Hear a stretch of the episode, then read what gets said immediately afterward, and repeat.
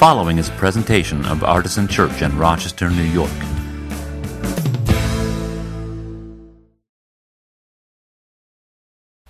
Today's topic, for at least a few minutes, um, and ostensibly, is uh, loving God with soul and strength. It's the second week of this two-part mini-series that we did on loving God the Jesus way, and it's based on this critical teaching, this crucial teaching of Jesus, which is found in three of the four Gospels of the New Testament. And uh, I will give you uh, the version from Luke ten twenty-seven, um, in which uh, this is actually the one of the three where Jesus doesn't say the words. He asks somebody else to say them, and he says, you've, you've said the right thing. The principle is the same, and the, the words are almost exactly the same in all three versions. You shall love the Lord your God with all your heart, and with all your soul, and with all your strength, and with all your mind. This, coupled with the thing that comes after it, uh, love your neighbor as yourself, is known as the Great Commandment. Uh, but as I hinted last week, this isn't a series on the Great Commandment, it's a series on loving God. And uh, actually, as it turns out, based on what happened in the message last week and what's going to happen in the message today, it's not even really that. Um, but that's what happens sometimes. Not usually, but sometimes. That's what happens. Things get kind of... Um, blowed up. But it'll be fun.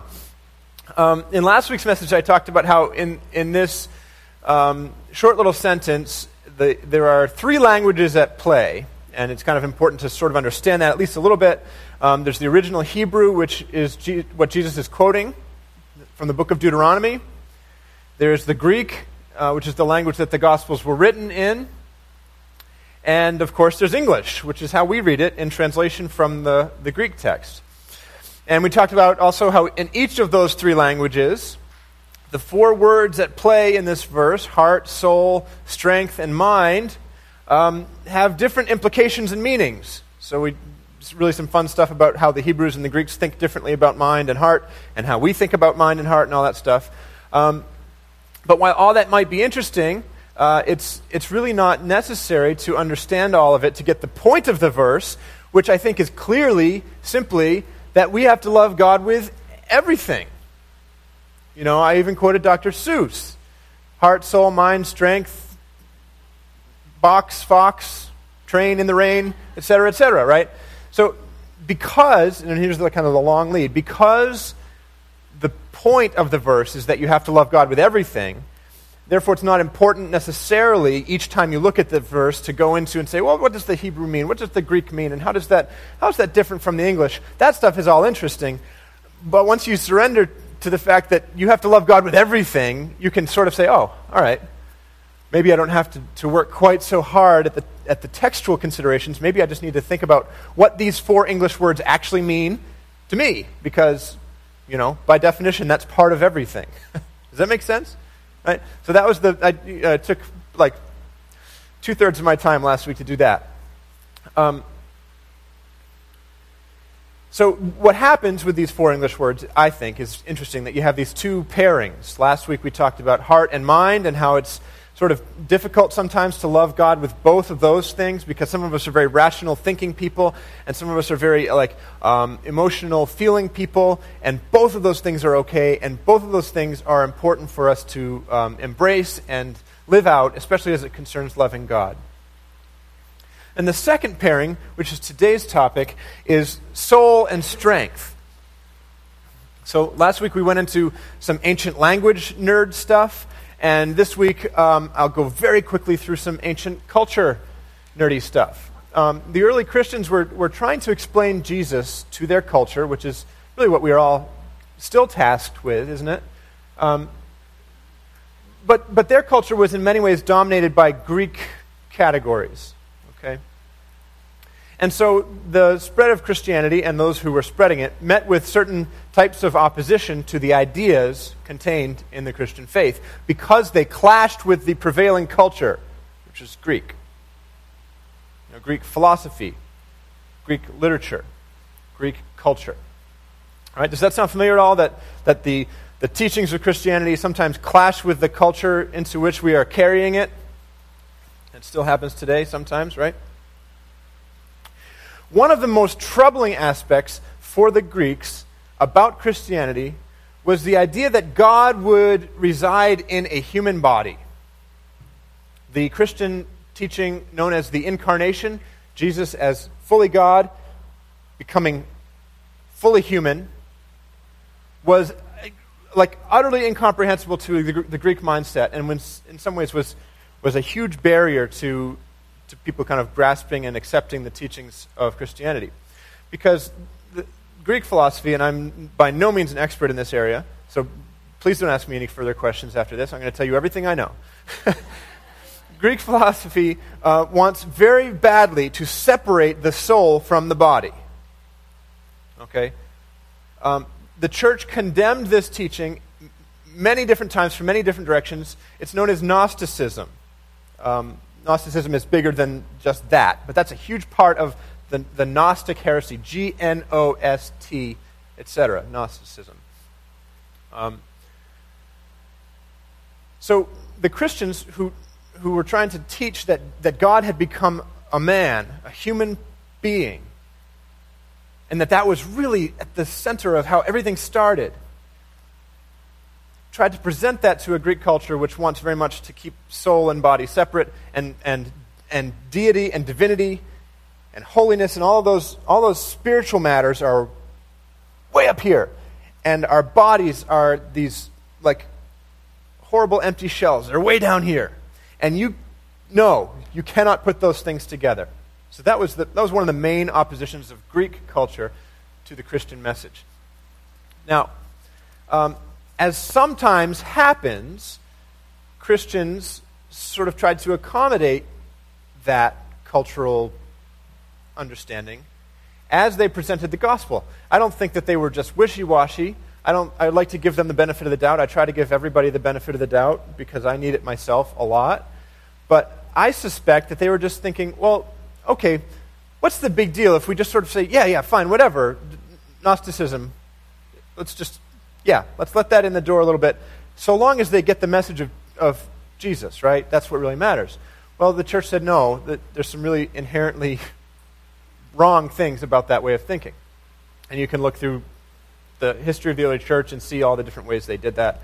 Um, and uh, what, one of the things that also happened is that these these uh, later gospels, later stories of Jesus, um, much later, like a couple centuries later, were written to tell the stories of Jesus, but they were written back, uh, they were written with that, that kind of prevailing philosophy kind of into them. So the Gospel of Thomas, the Gospel of Mary, some of the Gnostic Gospels you may have heard of, were rejected not just because they pale in comparison as historical documents, but also because they, they contradicted part of the core of Christian teaching. Anyway, all right. So, here's the point for today, at least for now. Um, even though this is an ancient Greek cultural problem, I actually think that it is still present today, not so much as a problem outside the church, because um, outside the church, I think increasingly is, is um, if not explicitly so, in, in, in for for uh, practical purposes, fairly agnostic. In other words, meh, don't know, don't care, right? So they're they're not really affecting necessarily our ideas about God, um, so much as they're not really interested in them, which is a different setting than the Christians in the Greek culture had. But within the church, I think we have ourselves adopted, excuse me, and continued to to um, allow, to bleed into our thought and teaching the concepts of this Gnostic heresy, specifically that the body and the soul are separate from each other, and that's how we get to this, what makes this second, second pairing interesting to me. Soul and strength, okay? Did I go really fast through all of that? No, awesome, because I hoped I did. Uh, I hope I have time for everything else. So there, um, you know, if, it, uh, if you haven't figured out yet, I'm, I'm going to wrap this up very quickly and move on to something else. But I could have gone the whole sermon with, with this topic, and I originally intended to. But I, one of the things that would be interesting to think about is some of the consequences of, of assuming that our souls are separate from our bodies and that they should not touch. We wouldn't have to think very hard about that, but it, it, it comes out in a lot of different ways. in uh, Christian subculture. A Christian subculture is not um, not always uh, doesn't actually doesn't always think or speak positively about physical pleasure. I think some of the some of the hang-ups that Christians have about sex is not just um, applying biblical teaching, which is an important thing to do, but it's also on top of that kind of this idea that, oh no, our our bodies aren't as special as our souls, and you need to, you know, if you want to preserve your soul, you have to be careful with what you do with your body, especially, you know. Sorry, I had to take a drink there. I think a lot of the time, uh, we Christians tend to focus uh, ad infinitum, that means like for a long time, at about the care of our souls to the utter neglect uh, of the care of our bodies. Um, not that you, you would explicitly say, I'm caring for my soul so I don't have time to care for my body, or I want to care for my soul and I don't care about my body, but given the choice, you know, if I asked you, what's the holier thing to do? Read your Bible every day or eat healthy every day? Everybody would say what? Read your Bible and go to Five Guys. Like, read your Bible at Five Guys. Witness to the Fry Guys. Right? I think Christian culture tends sometimes in its worst, as it, as it approaches its worst uh, tendencies, to shame the body. Right? So, uh, you know, I've read some really kind of sad articles and blog posts over the past couple of months. It seems to have come up a bunch of times about um, particularly women who were shamed out of doing anything in church because they, you know, their skirt didn't reach their knees, or their their top didn't cover their shoulders or their elbows or their wrists, depending on which denomination they're part of, and that kind of thing. It's less of an issue for men, um, but I think that that's, that again is one of the consequences of thinking soul good, body bad. Okay. Um, if we had more time, we'd go deeper into that. I would ask you for your thoughts and reactions to that. I just simply wanted to, to fly through that so that I could sort of say I kind of finished the series. Okay? So there. Loving God the Jesus way didn't exactly come out the way I intended, but I think it came out fun and, and good. And um, last week's message was, was uh, ended up being really interesting. To, uh, uh, how arrogant does that sound? That's not how I meant it. Um, it was interesting to me how it came out. Um, and so if you haven't heard it, you could go listen to that. And um, if you were really, really, really excited about these topics and I didn't quite land where I told you I would, I apologize. But something happened this week that made me decide to change directions with my sermon today. Um, it was nothing spiritual. Uh, it was just some news I received about a, you know, very physical, practical matter. That was a test, by the way. Spiritual, material, huh? Also a segue.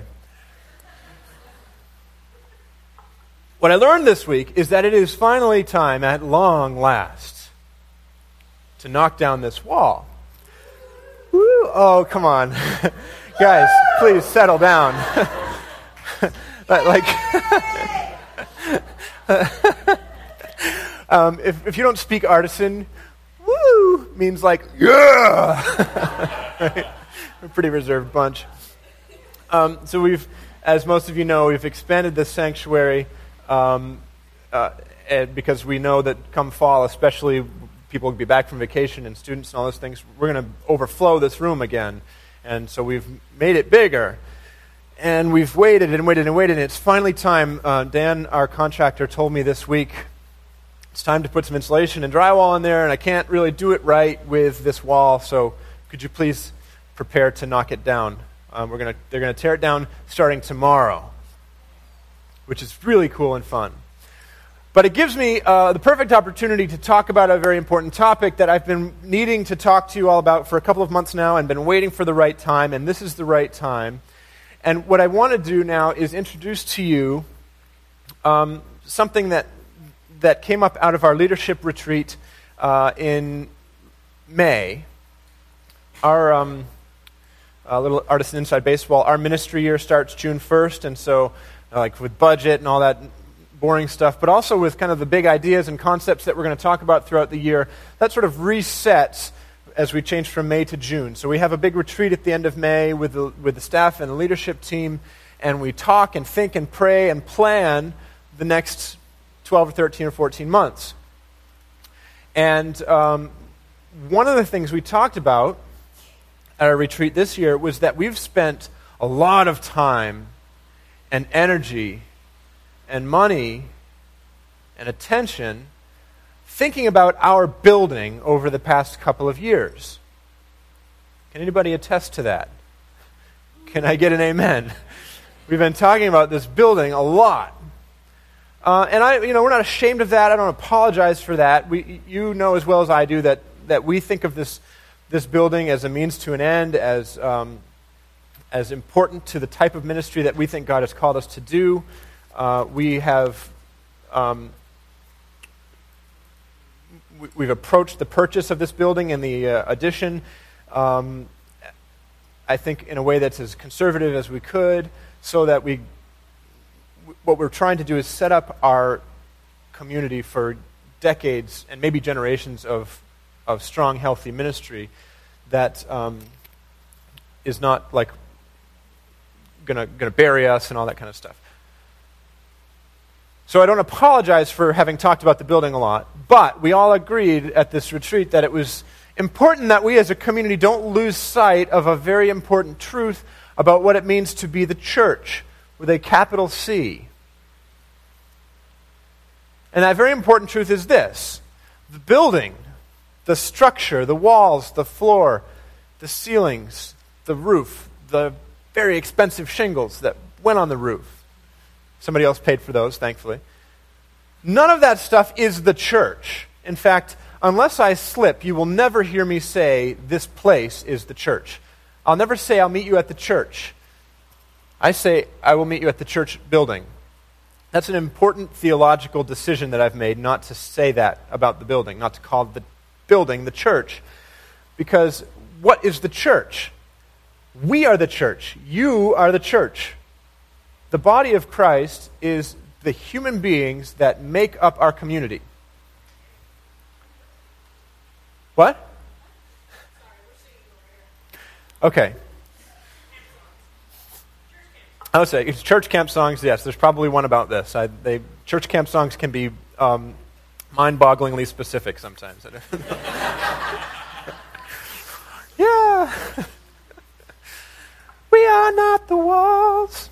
Um, I don't know. It's probably an E minor. That's. Uh, oh boy, I went to too many church camps. So. The church is the body of Christ, so being the church is about so much more than what happens inside these walls, and so the leadership team and I decided that we wanted to spend this whole ministry year um, talking and thinking and praying and most important, most importantly acting on what it means to live our faith beyond our walls. And so beyond our walls is this thematic thread that we are going to weave in and out of our life together for the next year or so. And uh, I, I've just been—I've been like waiting for the moment to, to really unveil this. We've hinted at it a couple of times, but but now's the time to do this. So what we will do is, um, starting September fifteenth, we will have a uh, a kickoff series entitled "Beyond Our Walls," and in that series, we'll really articulate what it what it all means. Um, We will cover a, a, a bunch of topics. Actually, this series is not called Beyond Our Walls. Um, it's called Gardening in Babylon, which is something I'll have to wait to explain to you. Um, but we'll be talking about lots of things. We're talking about how we can love our city better, the city where we are kind of called to live. We're going to talk uh, about racial reconciliation. In other words, how do we live beyond the uh, kind of interpersonal um, and social, social walls that have been constructed? We're going to talk about uh, family life. Um We'll talk about evangelism and discipleship. We'll talk about vocation. We'll talk about a lot of different things. Basically, anything that involves how you live out your faith when you're not in this building, that's what Beyond Our Walls is about. And it's so, so, so, so important. I'm really excited for this next year uh, and all the cool stuff we're going to we're going to talk about and learn together, uh, and and the ways we're going to live it out. We we talked about some of it as a leadership team, but a lot of it is going to be left up to to you to help us live out, because um, after all, you are the church. All right. Uh, next week we will have um, a prequel series, which is um, going to sort of try to set the stage a little bit for the big picture. The series will be called Reaching Out, and it's based on um, this book. Oh, look, I have one here. By Henry Nouwen, who's uh, really a wonderful, wonderful Christian author. If you've never read Henry Nouwen, you get a chance to do it now because, oh, I have ten of them. Woohoo! Yeah, that again. So, Uh, this book uh, is called Reaching Out, The Three Movements of the Spiritual Life, and uh, the movements are, the first one is from loneliness to solitude, um, the second one is from hostility to hospitality, and the third one is from illusion to prayer. Those three movements, uh, as you might have figured out if you caught it while I was talking fast, the first one is an inward movement. The second one is an outward movement, so you're reaching out to yourself, you're reaching out to your brothers and sisters and your neighbors and friends. And the third one is, uh, if you will, I don't like this necessarily, um, but you'd understand what I mean if I said an upward movement, reaching out to God. Those three movements um, of the spiritual life, as Nouwen presents them in this wonderful little book, uh, will be, a, I think, a perfect way to start thinking about what it means to get beyond ourselves, okay?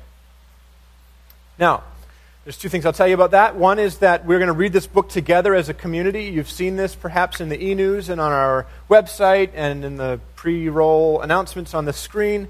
Uh, I have ten copies here that you could get today, either for ten dollars or a promise to give us ten dollars, or uh, I don't have ten dollars, can I still have the book? Yes. Um, any one of those things is, is the way to take a book home today. Uh, we are going to look ahead. We're going to look at part one of the the book, which is the, the uh, first movement from loneliness to solitude, next week, uh, right? And Autumn, um, Doctor Gallegos, uh, as we sometimes call her, no, we don't, but some people do. Autumn is going to uh, give the first message in this series next week, and then I'll give the second and third ones, and then in the fourth week we'll have a little discussion about it, how it's affected you and, and uh, your thoughts about it and so forth. So, Um, you don't have to read the book to hear the messages, obviously, but it would be a better experience for you if you did, obviously. So uh, ten bucks, you can get it on Amazon. That's where I got it for ten bucks. If you have Amazon Prime, it's uh, a total of ten bucks. Um, if you don't have Amazon Prime, I do, and I got ten of them. How much are they? Right. Who's going to take one home today? And ten hands went up in the room, right? Yeah, they they probably won't. They, they might have one copy at each of the big bookstores. That's how big bookstores tend to work. If you get it, then their inventory computer will order another one, but probably not for a while. You might have to do a special order. I would recommend taking one home today. And if we run out today, uh, I have Amazon Prime, and I will get one for you. And you can pick it up on Wednesday, okay? All right. Phew.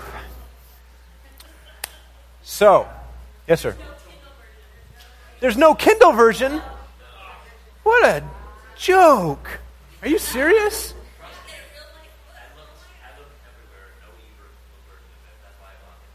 Wow. four eighty-six used. You might be a while before you get it, but. Oh, it's Prime eligible. Awesome. I love the little Prime Eligible button on Amazon. Like, I don't want to see anything else. um, no, no, I don't think anybody's ever been in such a geeky church, Ken, in the history of time. Um, so I guess there's no ebook version, which is a, a big blow. I'm sorry, I didn't, I didn't look into that. Um, anyway, if anybody would like to type it up, no, I'm just kidding. Somebody could O C R it, right? That would be fine. Anyhow, okay, what I need now, um, we're going to move away from reaching out for right now, but uh, there's some on this side, there's some on that side. Oops. let's go back to thinking about Beyond Our Walls, our thematic thread for the year. What I would like to have now is, Dan, can you be my first volunteer? All right, Dan. I asked a few people this morning for a stud finder. Dan is the only one who came through with one. Um, but but somebody did come through with the joke. Matt said, uh, you might want to ask my wife. She found at least one stud. and then and then said, sorry, I don't have one. It's like, there should be a rule. If you don't have a stud finder, you can't make the stud joke. That should be a rule. Anyhow, uh, Dan is going to mark out the studs on this wall for a reason which will become clear in a moment. I have other markers, though. What I would like to do is, who likes to write in big letters on the wall in permanent marker? Yes, yes, please. Um, there's five markers, and everybody will get a chance who wants to, but uh, come, come get a marker. All right, so um, let's go with... Uh, Can you just write write our theme a few times, like maybe two or three times here and, and once or twice over here? Just big letters, Beyond Our Walls. Yeah, yeah. You want one too? All right, cool.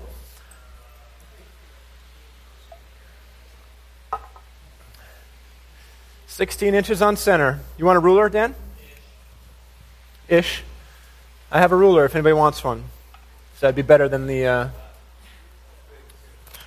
All right. That's right. That's what I mean by big letters. Uh, the other thing that I need for it to happen here is um, anybody who has musical equipment along the back row of the, the stage here, um, it'd probably be in your best interest to move it forward about five or six feet. Um, so uh, bass amp, probably. Um, any of that stuff, just just a little bit. Drums we don't care about because they're drums, and, uh, oh, man.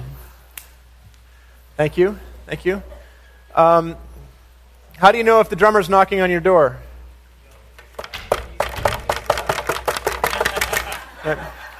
Uh, he's got a pizza, yeah, you pay him and tell him to go away.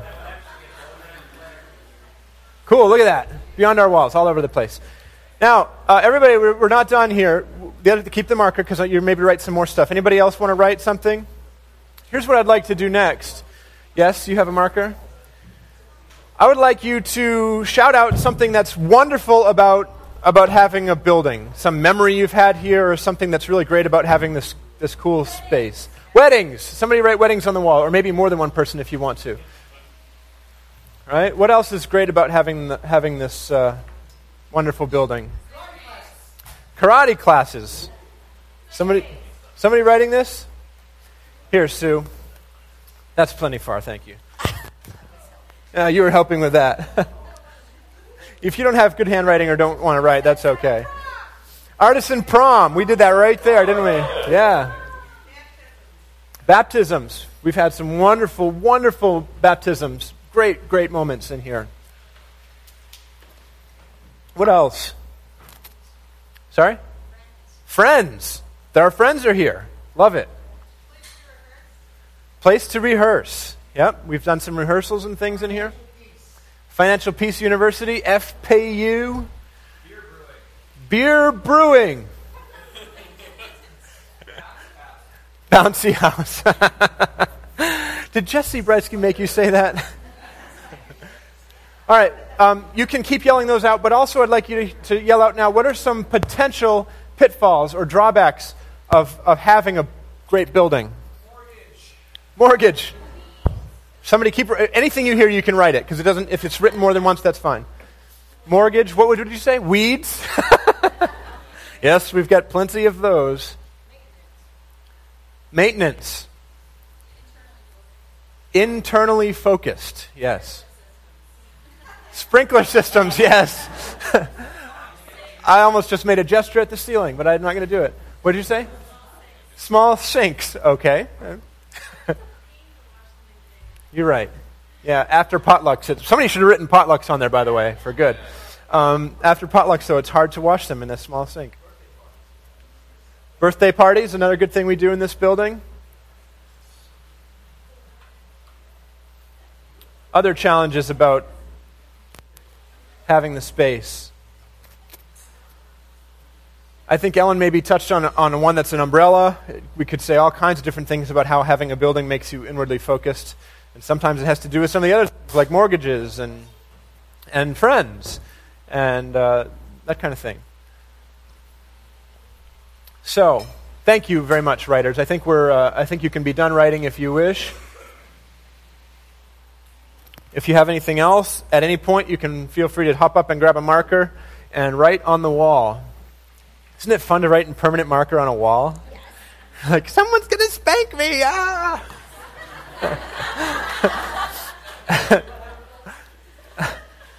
You guys, come on. That's not what I meant. Yes. Um, here's the thing. In our building, good and bad, anything in between, everything that's represented up here in writing, everything that we've ever done in this building that we forgot to put up there, everything that we will do in this building for the next week, month, year, decade, hopefully lifetime, all of that. We want to do it in service of Jesus and his kingdom. We want it to be part of how we co-labor with Christ to bring about that perfect future reality and to pull it a little bit closer to us, just a little bit of it, into the present. We want this building to be a place where we encounter God, embrace people, engage culture in the way of Jesus. Part of that means coming into this space sometimes. So much of it has to be done beyond our walls. So, who would like to go first? Ah, I see Tim. All right, Tim, you, give us our first sledgehammer prayer. Dodge the X's. Dodge the X's. The X's are studs. Tim's done this before.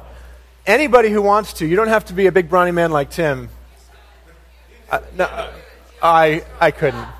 All right, go ahead. Wow.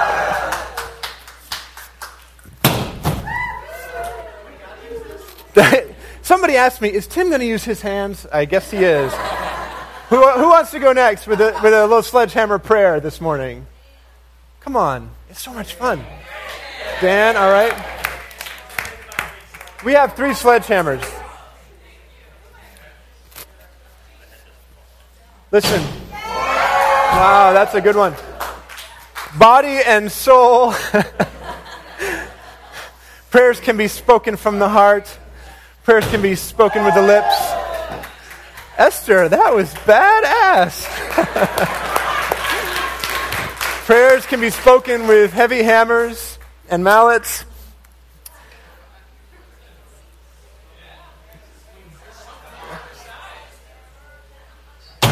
Yeah, Pat. All right.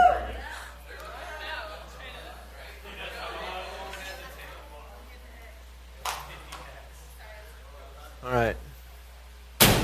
Look at that. Does that not look fun? I'm telling you, it's fun. I did it. Somebody else, anybody else who wants to do this? I want to be banging through this wall. Yes, thank you. I want to be banging through this wall while we take communion, okay? This is called juxtaposition. What's that? Yes, take take the bread.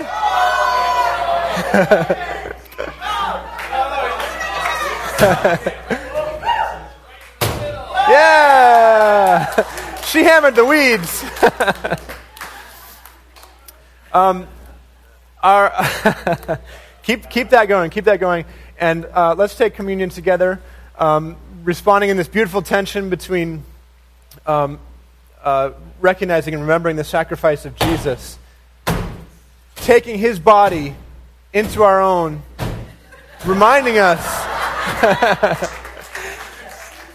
You can see through. There's stuff on the other side. If you've never been back there, by the way, go check it out um, after you throw your sledgehammer through the wall. Go look on the other side.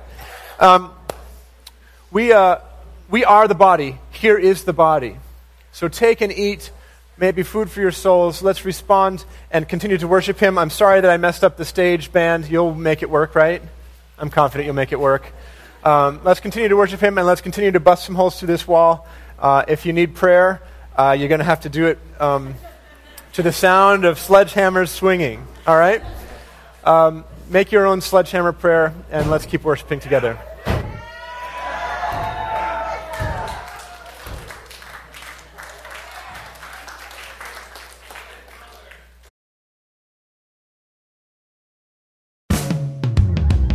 For more information, visit us at artisan church dot com.